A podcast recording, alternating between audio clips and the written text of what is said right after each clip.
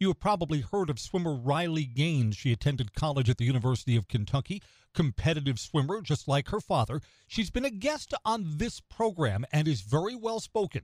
In fact, her issue is how unfair it is to make biological female athletes compete against trans athletes, athletes who are biological men. She spoke about having to swim against Lia Thomas, only Lia is biologically a male and has set all kinds of women's college swimming records. Riley Gaines actually says, Once I tied Lia Thomas and was told because, well, Lia Thomas is a cause celeb, was told by the NCAA that even though we tied, Lia was going to get to stand on the podium and Lia was going to get to hold the trophy. And she says, you know, in hindsight, I should have said, uh, heck no, no, I'm, I'm, I'm not okay with that. That she was told by the people who put on the swim meet that that's just the way it was.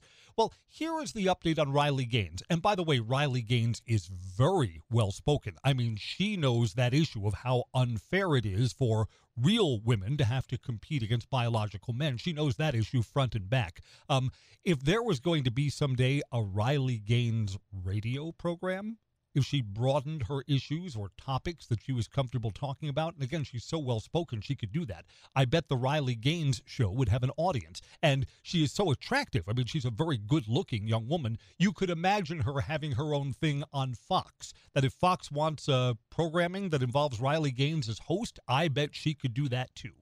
So Riley Gaines was part of her speaking tour last year at San Francisco State University in uber liberal California. You can imagine how this went.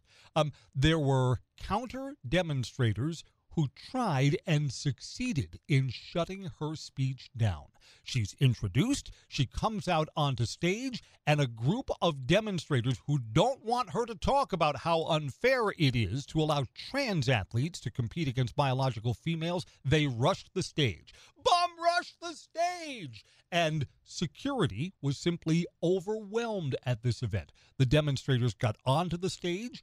Riley Gaines, fearing for her safety, ran off stage and went into a room backstage. And some of the demonstrators got into that room. She was held against her will. Um, so she's there, and lo and behold, the people who just rushed the stage to shut down her speech got into the room as well. The whole incident lasted five or ten minutes, but you know what?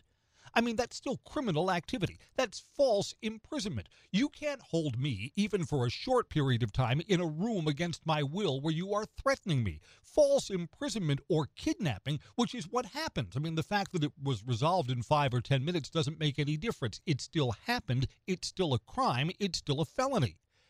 And Riley Gaines has asked for an investigation into that. Now, of course, this happened months ago. And Riley Gaines has heard from you guessed it, absolutely no one at San Francisco State University, to the point that she made a phone call last week. Said, "Hey, you know that uh, that thing where I was held in the room by the people who shut down my speech, and I said I wanted the police to investigate that. I mean, certainly there's security camera footage. I mean, certainly you could see what happened there. Um, I want to know what the status is of that investigation." And the campus police say, "Oh, uh, the investigation's been closed uh, weeks ago. Uh, nothing happened. We uh, we assumed that it was a low priority, no follow up case." And she says, "Well, like heck, it is. It happened to me. I filed a complaint when it happened, and I expect you guys to investigate it." Well, uh, well, we did. We're just not doing anything about it.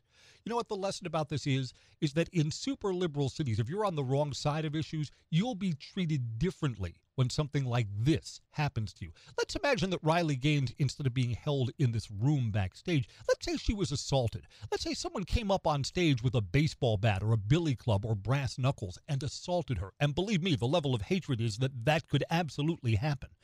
Do you think they'd actually find who struck that blow and hold them accountable?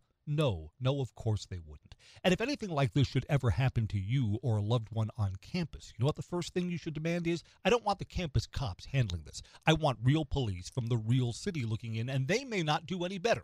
So San Francisco State drops the ball on the Riley Gaines kidnapping case.